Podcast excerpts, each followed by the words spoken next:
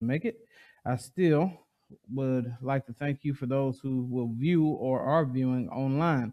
Um, we're still in the book of Genesis, and we're in a good chapter. We've seen a lot of things in the book of Genesis. We've seen God create the world, we've seen the fall of Adam and Eve, the fall of mankind. Uh, Satan has tricked um, the priesthood uh, that is set there, which is Adam, who is akin to a priest king over Eden, and he has lost um, his estate. He has lost his position. And now we see that they are driven from the Garden of Eden, and they are now moving on with life, life after Eden, life on the outside. So we're going to read a little bit, and we're going to start about Genesis chapter 4, verse 1, and we're going to go down and then go from there. So if you like it, you can read with me. And it says, Adam lay with his wife Eve, and she became pregnant and gave birth to Cain. She said, With the help of the Lord, I have brought forth a man. Later, she gave birth to his brother Abel. Now, Abel kept flocks, and Cain worked the soil. In the course of time, Cain brought some of the fruits of the soil as an offering to the Lord.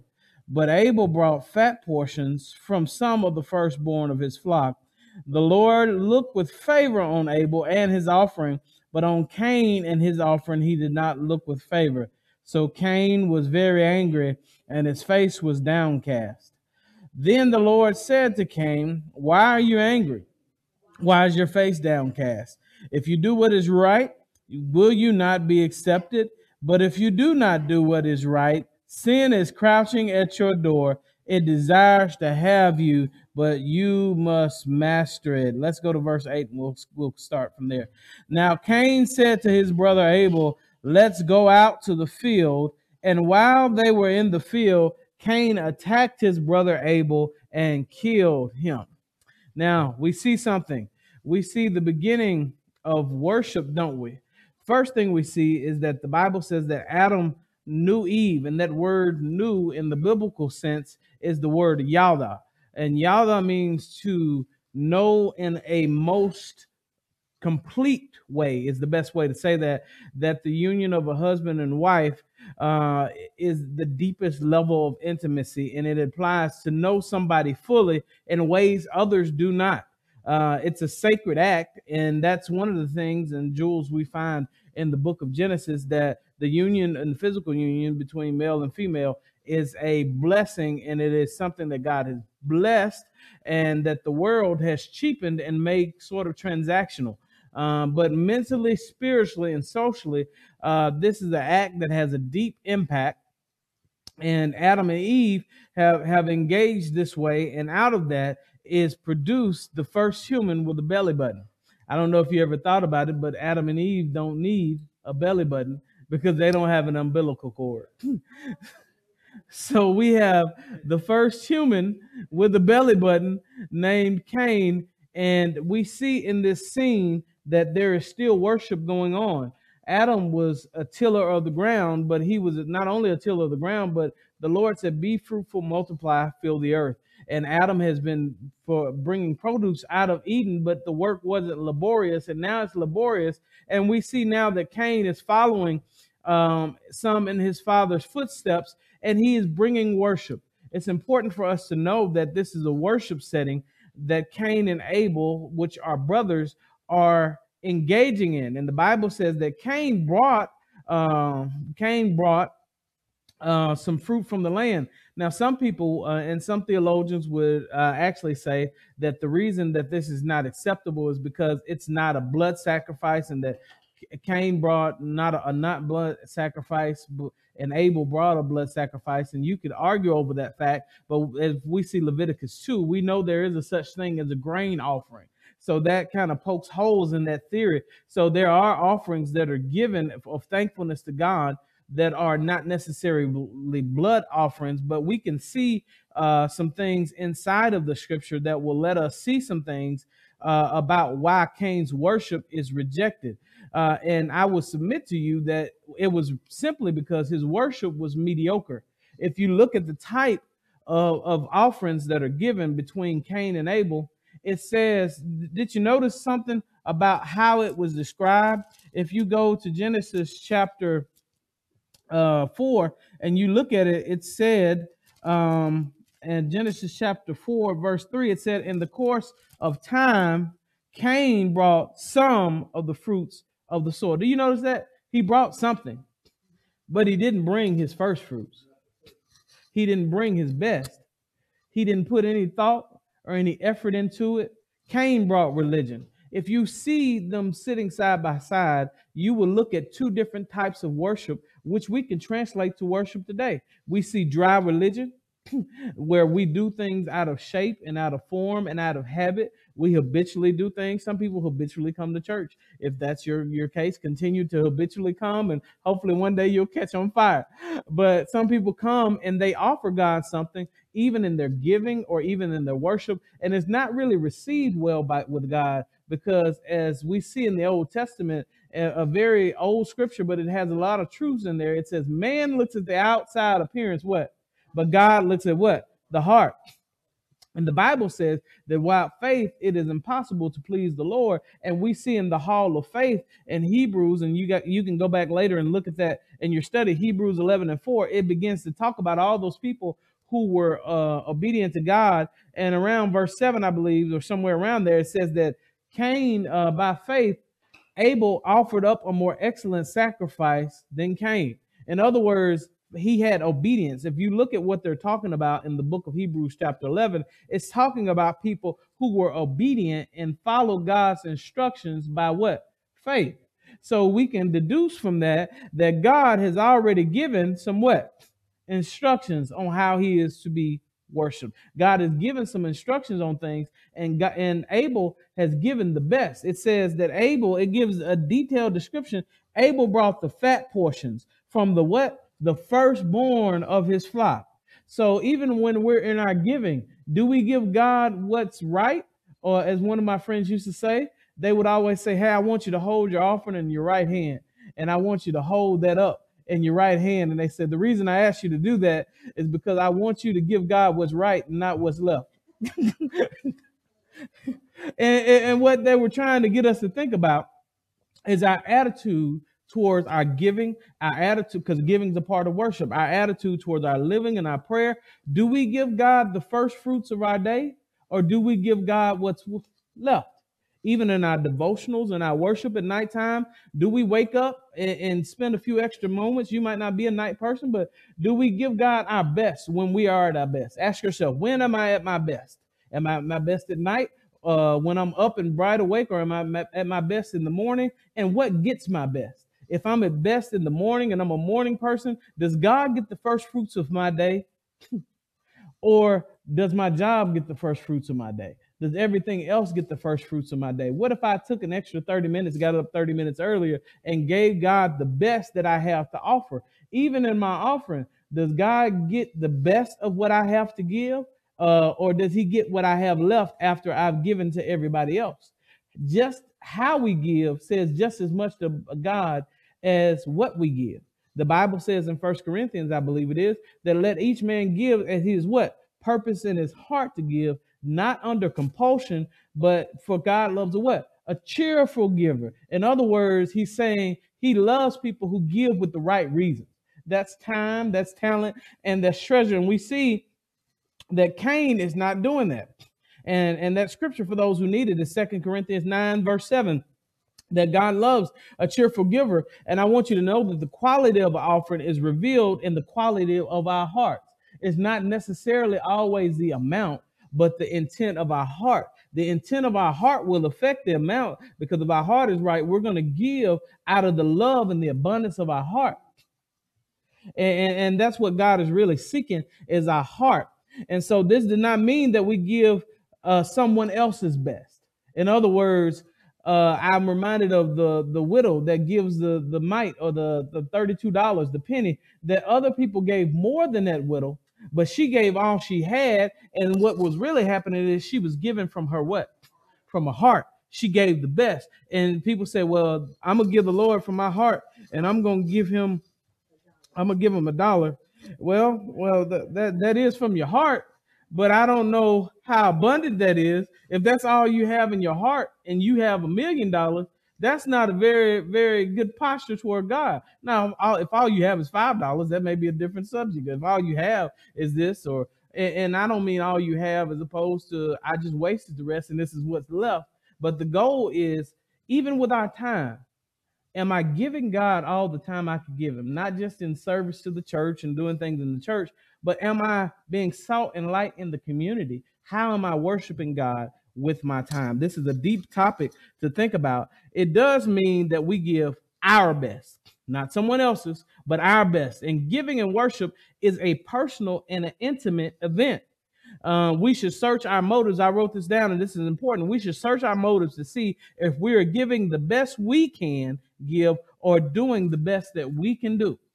I never ask anything of anyone that they're not capable of doing. God wants your best. He's not trying to get you to keep up with the ministry down the street or the church down the street. He's not trying to get you to keep up with the family down the street, but he's trying to get you to do your best. Everybody said, My best. And, and so we see that. So we see juxtaposed in Hebrew uh, Genesis chapter 4, verses 6 through 7. We see that Abel is mad. He's mad because he gave something God something half-hearted, and now Abel has gained favor with God or approval with God, and he hasn't gained favor. So if you'll see in those notes that I gave you, I put a question there. How do we handle correction? How you handle correction says a lot about you. When when when you see rejection coming and rejection said that's not good enough, that there's a standard and you're not meeting that standard, how do you deal with that? Because that says a lot about you. How do we take correction says more about us than how we handle compliments and affirmation. Everybody loves the good stuff, Everybody loves the good stuff. If you're looking for it, it's under the Genesis notes, is right here about the one, two, three, fourth paragraph down. How do we handle those things? That's something that we need to ask ourselves. Do we take it as a personal attack or do we take it as a roadmap to a better us? Sometimes, even people who mean ill of you, your critics might be right. And how and how mature you are from taking correction determines how high you will elevate. Because if you are too sensitive to be able to take the truth even when it makes you uncomfortable it says that you will not be able to grow. Do we take it to a roadmap to a better us or do we take the truth as an, a personal attack? God rejected cain's efforts but he did not reject cain you notice that a lot of times when somebody tells us the truth and it's a rejection of our behavior, we automatically think it's a rejection of what? Us. And we do that because sometimes we're infantile in our thinking and we have not become mature enough to know a rejection of a behavior is not necessarily the, rejection of the person. I love my children. I might reject some of their behavior and say that behavior is not acceptable, but that does not mean I'm going to put my children out in the cold and make them sleep in the snow tonight. That is not what that means. But God does have acceptable behavior and none what? Acceptable behavior. There's things that please god and there are things that what? Displease god. And we have to realize that when god says to us in his word that this is not pleasing to me it is not a rejection of us but it is a rejection of that sin and of that behavior. And if we would submit to god and accept him he would do those things. He would clean us up and he would accept us. But what we have to realize is that we can't make God accept us on our terms. We don't get to give. If God told us, if God spoke personally to your heart and said, I want you to go beyond your tithe, Lath or Brother Denny, and I want you to give 30%, and you know you can do it, or whatever the case may be. I want you, Brother Dave, to spend five hours out feeding the homeless or that, and you know what you're capable of doing, but you say, I'm going to do what I want to do when I want to do it, God doesn't have to accept your sacrifice. But what you can't get mad at is when somebody walks in the door and does what God wants them to do, and all of a sudden it seems like they shot up overnight and God's elevating those people. But God sees the posture of their what? Heart. And what Cain is saying to God is, I give you what I want to give you when I want to give it to you. You're not as important to me. I'll give you something. Not my first, but if I show up at service, you ought to be glad. If I give anything, you ought to be glad. If I if I go to the hospital and visit any sick people, you ought to be glad. If I if I lead my family in a devotional once every year, you ought to be glad. God, that should be good enough for you. And Cain and Abel says, No, God, I'm going to give you the best I have to what give. That should be our attitude toward God. As a believer, do I perceive correction or rebuke from a spiritual or a secular leader as an instruction or an attack on me personally? How many times has somebody gotten a review at work and they had correction on the review, and rather than introspectively looking at it and saying there could be some truth there, I could grow, they went directly to some of their counterparts and started complaining about the boss? And then they wonder why the boss is out to get me and I'm not getting promoted because he has something against me. But no, God wasn't rejecting Cain because we see he says, If you do not well, will I not accept? He's reaching out in mercy to Cain, saying, I'm not telling you I won't accept your sacrifice. I just won't accept the one you brought. but if you'll go and bring back your best to me, I will accept it. We see that in the scripture, don't we? God says, Why are you downcast? If you do well, will you not be what? Accepted. But what God is saying is, I'm not going to lower my standard for you. And how often have we lowered our standards just because we want people in the door instead of saying this is God's standard. We're going to keep God's standard, even if we don't meet it ourselves. His standard is his standard, and we walk in full grace when we don't meet it, but we're not going to lower the standard. The standard is what it is. Everybody say it is what it is. So how you grow in life, you can take this personally or professionally, determines on how well you handle criticism and rejection of your behavior. Have you ever felt or found yourself angry at God for promoting somebody else instead of promoting you? Have you ever thought about the fact that the way God promoted them, he may have even have something bigger for you, has little to do about their performance and has more to do about yours? Has little to do about their faithfulness and has more to do about what? Yours. Well, I'm, I'm gonna pick on somebody. I, I can't see why he used Brother Dave all the time. He is other people in the church beside Brother Dave. I use a lot of people. I'm just using Brother Dave because he's right here in my in my in my purview. But uh as an example, but it's snowing outside, and Brother Dave's sitting right there. I can count on Brother Dave. Brother Dave doesn't make excuses. Brother Dave makes it happen. You see what I'm saying? I, I, I, see other people in the in, in the places and things like that. And that's not to say if you didn't come in the snow uh, that that you're a bad person. You're still going to heaven. Don't don't feel bad. But at the end of the day, at the end of the day, I'm making an example of Brother Dave's level of faithfulness may be a different level from this other person, and that faithfulness gets rewarded. But what do we tend to do? We don't look at what Brother Dave, we don't stop and introspectively say, maybe this brother, this sister has been working faithfully in the church or the ministry for a long time. Maybe I'm just now seeing God elevate them, but I'm seeing the fruits of faithfulness over their lifespan and I'm seeing what God is elevating them to, but I don't see all the stuff they've done across their life. And they've been faithful, and now I'm giving them favor with people. But what do we generally tend to do? We get mad at those people, don't we? So I put a question here. How many opportunities or relationships might I rescue or enrich by taking an honest, introspective look at myself? Your next steps can be your best steps if you approach correction in a mature way. You might have a better marriage if you stop looking at everything your spouse says as an attack and say, you know what? There might be some truth to what they say. Maybe I should work on that. For spouses all across America that are listening, if you can't say amen, say ouch. Sometimes maybe I there's some truth to what they say, and maybe I should always stop being infantile and, and, and, and offended and taking everything. Stop making my spouse pay for being honest. They say when you do this, it bothers me, and then I go into a tirade why it shouldn't bother you. Whether or not I feel it shouldn't bother you does not change the fact that it would. Does. So maybe I, instead of trying to convince you why you shouldn't be bothered by it, maybe I should find a way, possibly, to try to work and be cooperative and not make you upset. Man went to a doctor. The doctor he told the doctor, "Doctor, my arm, eh, my arm hurts when I do this." You know what the doctor told him? Don't do that anymore. Maybe, and I'm going to read this again because somebody needs to hear this. And if and, and I want you to put an amen in the chat if this hits you like it hit me. How many opportunities or relationships might I rescue or enrich by taking an honest, introspective look at myself? Your next steps could be your best steps if you approach correction in a mature way. People who nobody can ever correct or tell anything will always be at the same level.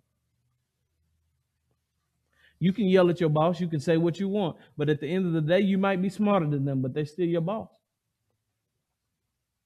You can do whatever you want and say, I need this to be accepted. But if God says, I want it this way, that's the way he wants it. And don't you see the love of God? Here he is with mankind again, asking questions that, that he already knows the answer to. Cain, why is your face like this? What he's trying to do is say, Cain, take a look at your what? So The problem is not that I won't accept you. The problem is that you're not obedient. And if you're obedient, I'll, I'll, you know, I'll do what, what needs to be done. How often are we hating on people who have millions of dollars or have or, or who have mega ministries or whatever? You don't know what it took those people to get where they are. You don't know how many sleepless nights. You don't know how many sacrifices they did, how many toilets they watched. You look at somebody with a large ministry and you turn your nose up and say, "I'm not into the mega church thing." You don't know how much sacrifice they've they had to do to get where they are. You don't know how many times they've had people walk off and leave them in their ministry. You don't have, know how many times they've had to start over from scratch because what was successful uh, would, uh, would, would go and, and, and explode and implode, and how many times they have to start over. But you see them in a successful ministry, and the first thing you do is start attacking their ministry. That's not God. That's not God's purpose. God gives each according to what he wills. And if you some some people if you do the same things that they were doing, you might have what they had. Don't be upset because somebody has a nice car. You don't know how long it took them to fix their credit. You don't know how long they they had to watch other people go out to eat while they didn't go out to eat. You don't know how long it took them to watch other people get houses while they scrimped and saved and fixed their credit and paid off old bills and did all other stuff and and how long they rented in an apartment while they watched all their friends get get new houses and all of a sudden they get a house and people turn sideways but you don't know what it took for them to get there. If you did what they did, you might have what they have, and you don't know their heart posture toward it. They might have been praying and being grateful to God for what they had, and God said, "You know what? Since you've been faithful over a few things, and even though this house is rented, you treat it like your own, and you keep better care of it than the person that owns it. I'm going to bless you with something better." Because you've been faithful over a few things, or you preached whatever preacher out there is listening when there was only a few people in the crowd and you and you still went on anyway. I'm going to bless you later on down the line. And, and, it may not be in a large church, it may be in some other things, but if you be faithful unto death, I'll give you what? A crown of life. But Abel is doing this and Cain is not. So we have to ask ourselves, where does that jealousy come from? It comes from arrogance and self-centeredness we start thinking more highly of ourselves than we ought to think. The Bible didn't say to think less of ourselves, but it did tell us not to think more highly of ourselves than we ought to think. And Cain thought, who does he think he is? God listens to him. God accepted his sacrifice and he rejected mine. But he told you, Cain, if you just make these few minor adjustments, somebody said, make the adjustment. I'm talking to somebody and I don't know who I'm talking to, but you're wanting to be used in, in ministry or church. You're wanting to be used at your job. And you have been told time and time again, you got a bad attitude, but you won't fix it. Make the adjustment somebody's struggling in something in their marriage. And you've seen good examples of good marriages but you you want to be strong-willed you you want to be bullheaded or you want to let your ego in the way or your strong femininity in the way and, and you want to look good in front of everybody else while everything's falling apart on the inside. Make the adjustment you you want to be rich, you want to be well off, but but you in a car that you know you can't afford, in a house you know you can't afford, and if you sell that house and that car, you're worried about what somebody else will say or what they will think. Nobody cares what they think. Make the adjustment. When you figure out you made a mistake, fix it. Just make the adjustment and move forward. There are better days ahead if you just make the adjustment. How this story would have ended so differently if Cain had made a simple adjustment. That's it. God Himself told him, He says, if you do what is right, verse 7.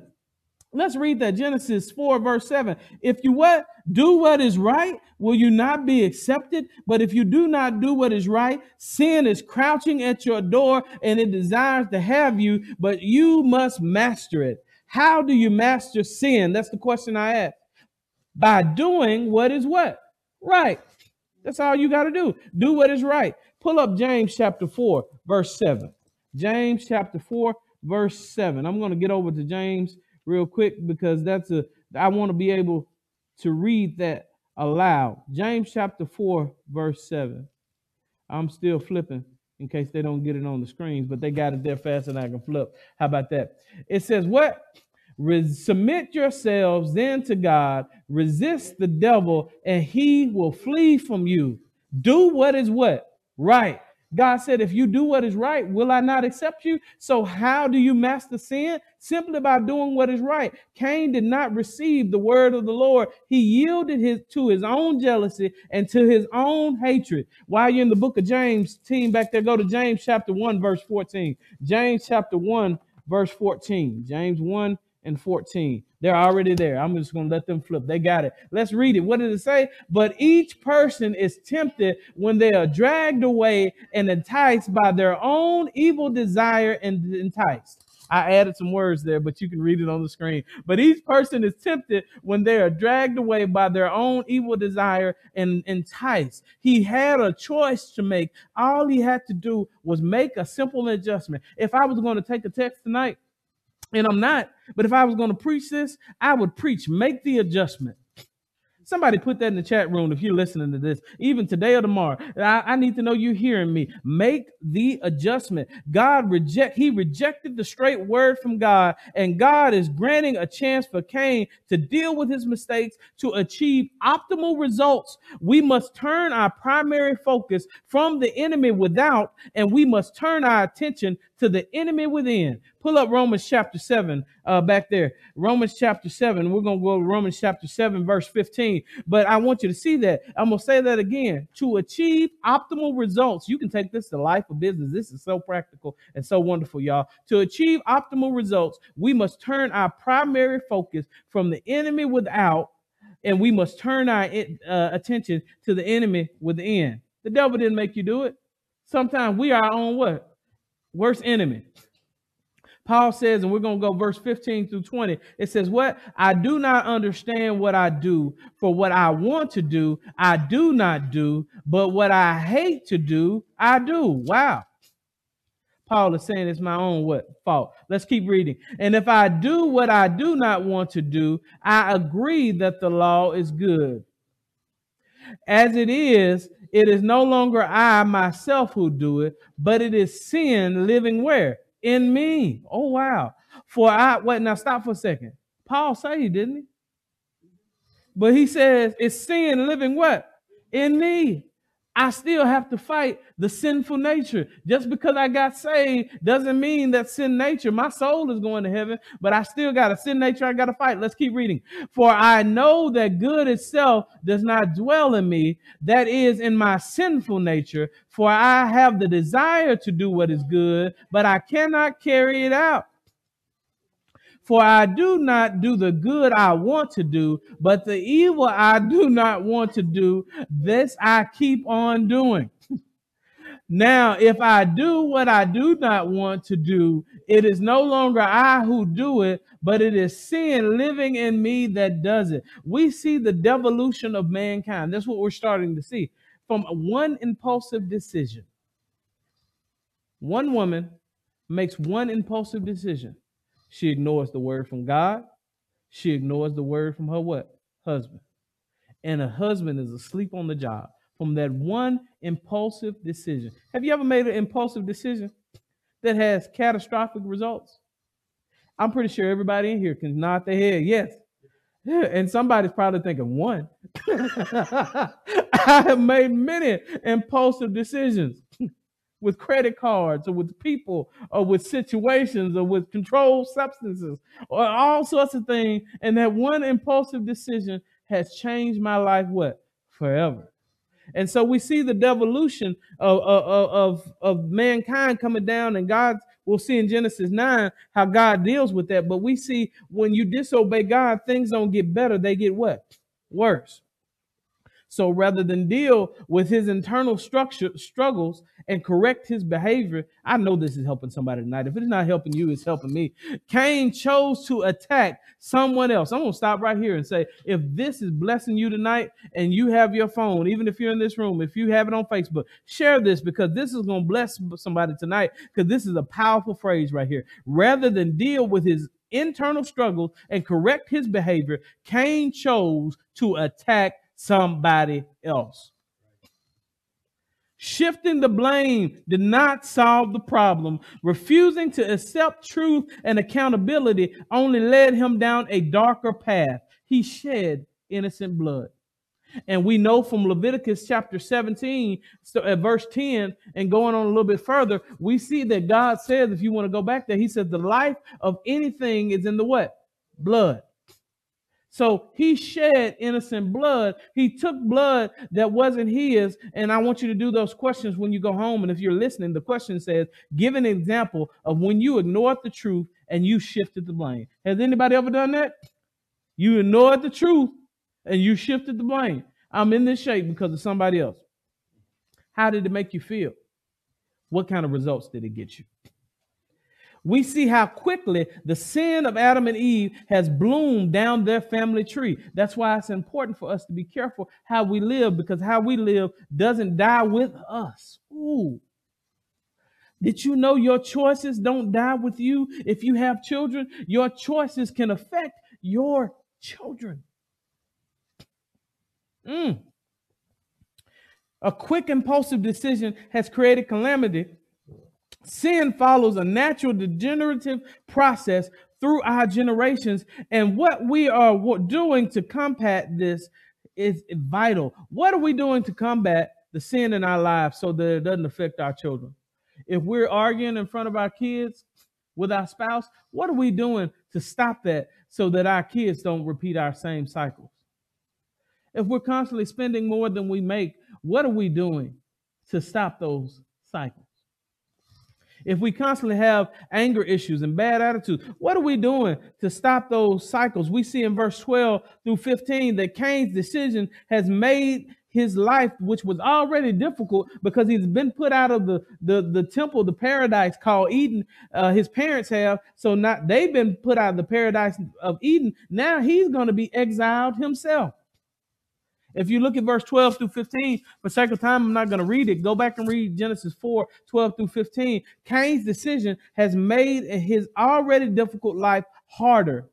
The curse had already commanded on Adam and Eve that the ground that was producing is now going to produce thorns and thistles, that work is going to be laborious and hard. And now he's already learned how to work hard for his work. But here's the thing God's going to exile him. And in this curse, he's not going to be, even be able to make the ground produce for him anymore. What he was, he going to have to get a new job. What worked for him was not, is not going to work. He can't even do what he used to do as a repercussion of what he's done he has to find a new way to survive. Wow. We do need to read this. This is important because we need to see his response. God asked him in verse 10, he says, verse 9, let's go to Genesis chapter 4, verse 9. Let's read this. This is important because Cain is gone and he's killed his brother. He lured his brother out and killed him in cold blood. Let's read what verse 9 says. It says, Then the Lord said to Cain, where is your brother Abel? I don't know, he said. Am I my brother's keeper? Do you see the attitude of him? He's talking to God. Am I my brother's keeper? What business is that of mine? So you see, he's not even remorseful for what he's done. At least Adam and Eve in shame here, he's boastfully saying, Am I my brother's keeper? Let's keep going. He says, What have you done? Listen, your brother's blood cries out from the ground. Now you are under a curse and driven from the ground, which opened its mouth to receive your brother's blood from your hand. When you work the ground, it will no longer yield crops for you. You will be a restless wanderer on the earth. And then does he at least now say, okay, I'm sorry. I, I realize this is serious now. No. He says, my punishment is more than I can bear. You killed somebody. You are the first murderer on earth. You have taken an innocent person's life because you are too babyfied to take the truth. You couldn't make the adjustment. So rather than make the adjustment, you figured if I get take him out, maybe I'll be the favorite. He says, I can't bear this. Today you're driving me from the land and I'll be hidden from your presence. You can never be hidden from God's presence, but he doesn't know that. I will be a restless wonder on earth, and whoever finds me will kill me. You got the nerve to wonder and fear for your own life after you just took somebody else's. There you go. The Holy Spirit told you to say that. He became a victim.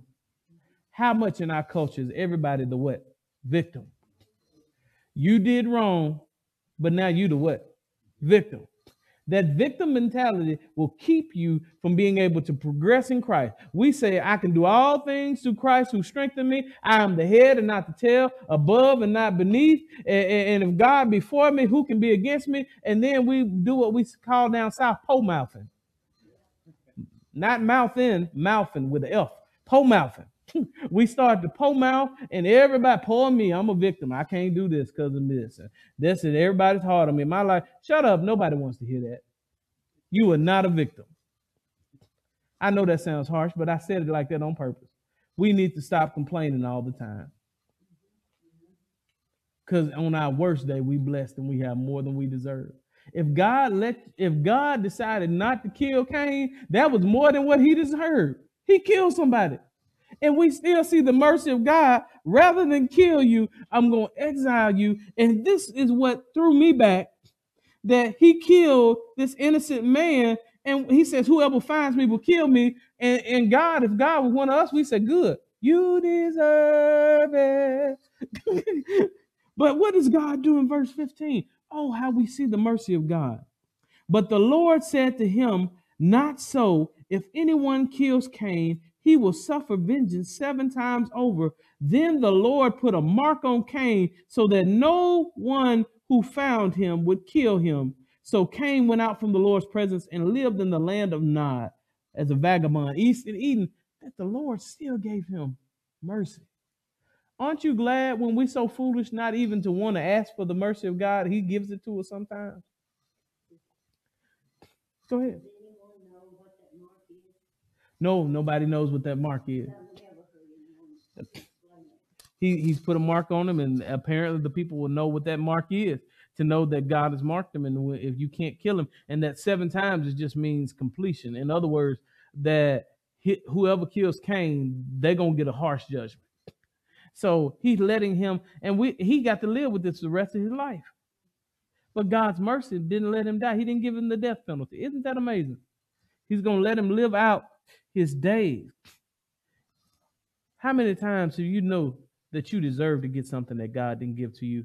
And not only did you deserve it, but your heart wasn't right. You weren't repentant. Not only did you do it, but you were glad you did it. Somebody did something to you, and rather than pay, and rather than pay them kindness, you paid them back, and you got vengeance. You were glad that you got vengeance, and you were angry about it, and you were happy and hearted that you got vengeance on them. And still, even though God should have bust the cap in you, He still gave you mercy. Wow, what kind of God do we serve? That's long suffering so we see Cain has a wife in verse 17, and we begin to see that God is, is allowing the culture to develop because we see three things here as we get ready to, to close. After we see the grace of God, we see that Jabal is born, and to Jabal, we see the nomadic shepherds uh, come. From Jubal, we see musicians. Fun to Jubal because I like musicians because I'm a musician. I can I can relate with Jubal, and we also see, also see Tubal uh, come from the line of Cain, from from uh, one of Cain's descendants, and, and, he does blacksmithing. But we also see something else in verse 19 from Lamech, who is one of the descendants of Cain. Cain has made uh, that that uh, that word means a fortress or city. He, he's made a place. He may be a wanderer, but he's made something for his for people to go and grow from, his family to grow from. So he's gone from an agrarian society to urban. But verse 19, we see that God created one man and what? One woman. Now we see polyamory, or what we say polyamorous relationships we see how mankind is completely devolving and now instead of loving one man and one woman women are becoming objectified and property because of what? Sin. And we see constant uh constant battles in the bible where we see polygamy going with with jacob and rachel and leah with abraham and, uh, and sarah and Hagar. every time you see a polygamous relationship in the bible something is always going what? Wrong. If you don't believe me as Solomon. We see the devolution. Solomon had other wives and they pulled him what? Away from God, didn't it? So we see the devolution. We see a theme here that sin, it's not getting better, it's getting what? Worse.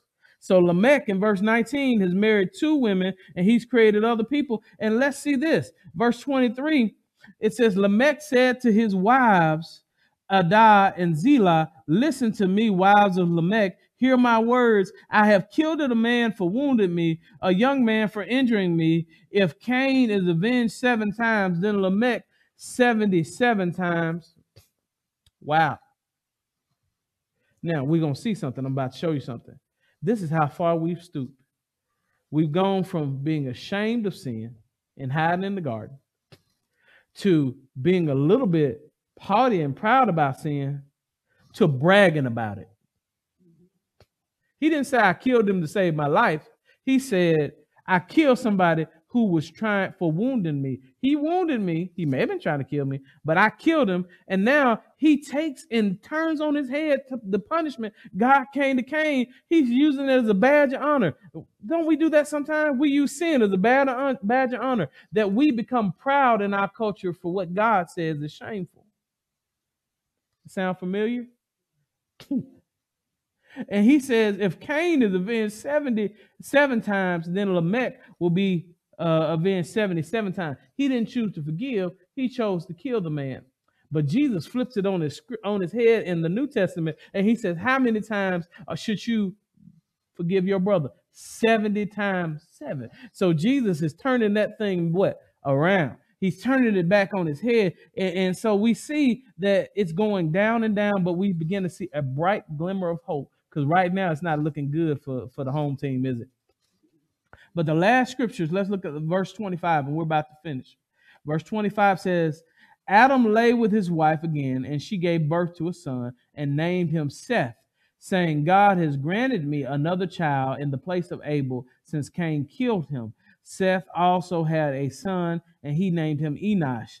And I'm gonna I'm gonna stop because I want to read that last sec- section for a second. Y'all keep that up on the screens. You can take it off of the broadcast, but leave it up on the screens. I want you to notice something that there are other people there besides Cain. Keep in mind that they uh, generally in genealogy don't mention women much in genealogy. So we can assume that Adam and Eve had daughters and and that we see from the lifespan through Genesis that people live for long amounts of time. So that may answer the question why Cain is saying somebody would kill me because there's probably a lot more people there than just them. You have to realize this narrative is going across a span of time, and these people live a long time. Methuselah lives over 900 years, so it's very possible that that people have congregated and things like that. If you're wondering where do these people come from, and all these things, it's very possible. But uh, the Bible is giving us an overview uh, and, and, so I want to look at this last thing in verse 26. Let's read this together, all of 26. It says, Seth also had a son, and he named him Enosh. And this is important. At that time, men began to call on the name of the Lord. God will never be subverted, he will never be toppled or overted.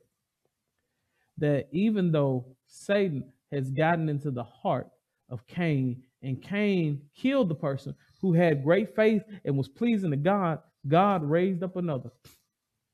Isn't it amazing that even if you don't do what God wants you to do, sometimes we feel like if it, if we don't do it, won't happen. I want you to know that if you don't do what God wants done, He'll raise up another one. What did Hadassah's uncle say to her? He says, "If you don't go, Esther, You're to have to deal with that. But God will raise up another to deliver his people. And we see a bright glimmer of hope that God is raising up something. And it says, and at that time, people began to call on the name of the Lord. We see a glimmer of hope for the Messiah that's going to come. And we see that people, there are some that are beginning to pray. And many people argue over that scripture, verse uh, 26, about it being mistranslated, but it's not mistranslated. At that time, people began to call on the name of the Lord. I ask you in this time in which we are in, especially in the tumultuous times that we see in the church and in the world at large, as bad as the world is, it's time to call on the name of the Lord. Amen. Somebody ought to shout that. Write that in the chat if you can. I will call on the name of the Lord. Somebody say, I'll call on the name of the Lord. If my people which are called by my name, Second Chronicles 7:15, would humble themselves and pray, seek my face, uh, and turn from their wicked way, then will I hear from heaven, I will forgive their sins and heal their land. And Jesus has come now. And so we're at the end of the story looking at this. We know that you can be saved, that Jesus has died for you. And uh, the, the most powerful scripture that you need to know is for they that call on the name of the Lord, what shall be saved. If you're listening to this right now, I'm pretty sure the people in this room right now are saved. But if you're out there and you're in the snow and you didn't make it, or if you're you're you're somewhere out in the web and you're sitting in your room and you know that you don't know Jesus, those that call on the name of the Lord shall be saved. It's a promise. It's a promise. It's not a maybe. It's not a possibility that if you call on Jesus right now, there's an old saying in the old Pentecostal church, they say, if you call on Jesus, he will answer prayer. If you call on Jesus, he will answer prayer. If you call on Jesus right now, he'll answer prayer. Yes. Amen. You can be saved today if you call on Jesus. This is the time I'm telling somebody that if you hear this, don't turn the broadcast off right now. Right where you are, lift your hands and call on the name of the Lord. Pray for the world. Pray for America. Pray for the Uyghurs across who are being killed in China. Pray, pray for the Ukraine and the, the people that may have their safety taken. Pray for those who are dying with sickness and without health care. Pray for those all over the world, not just that those things will cease, but pray that souls will be saved and that through all the dying parts of the world, through all the degenerative stuff that is happening in this depraved world, that a light will shine and that Thank God that those that come call upon the name will be saved. We're calling for Brother David Nichols right now for healing in his body in the name of Jesus. Because why? Those that call on the name of the Lord. We call on the name of the Lord. We seek God for healing and believe God for a, a good report. We believe it for Brother Ledford Neal right now that God will heal him, and for Brother Archie right now that God will heal him, and for Brother Norton that God will heal him, and for Brother Gordon that God will heal him, and for those that have unspoken spoken prayer requests, that God will heal them.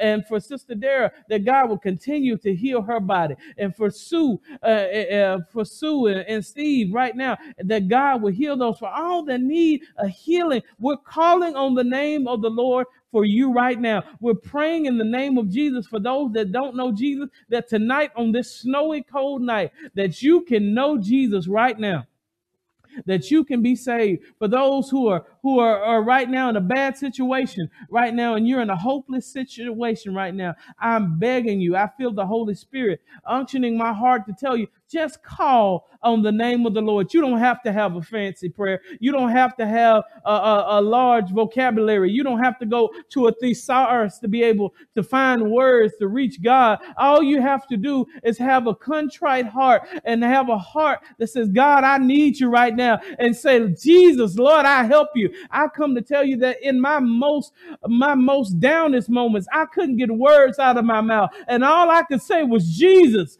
And the Bible says that the Holy Spirit that knows when we need something can intercede for us with groanings that cannot be uttered. And the Holy Spirit interceded for me. I've come to tell you that even if you're in so much pain and so much sorrow that you can't get the words out, if you'll call on Jesus and lift your hand, even if you can't open your mouth, God can hear what you're thinking and hear the intensity of your heart. And if you'll call on the name of the Lord, even in your mind, God will deliver you and he'll give you freedom.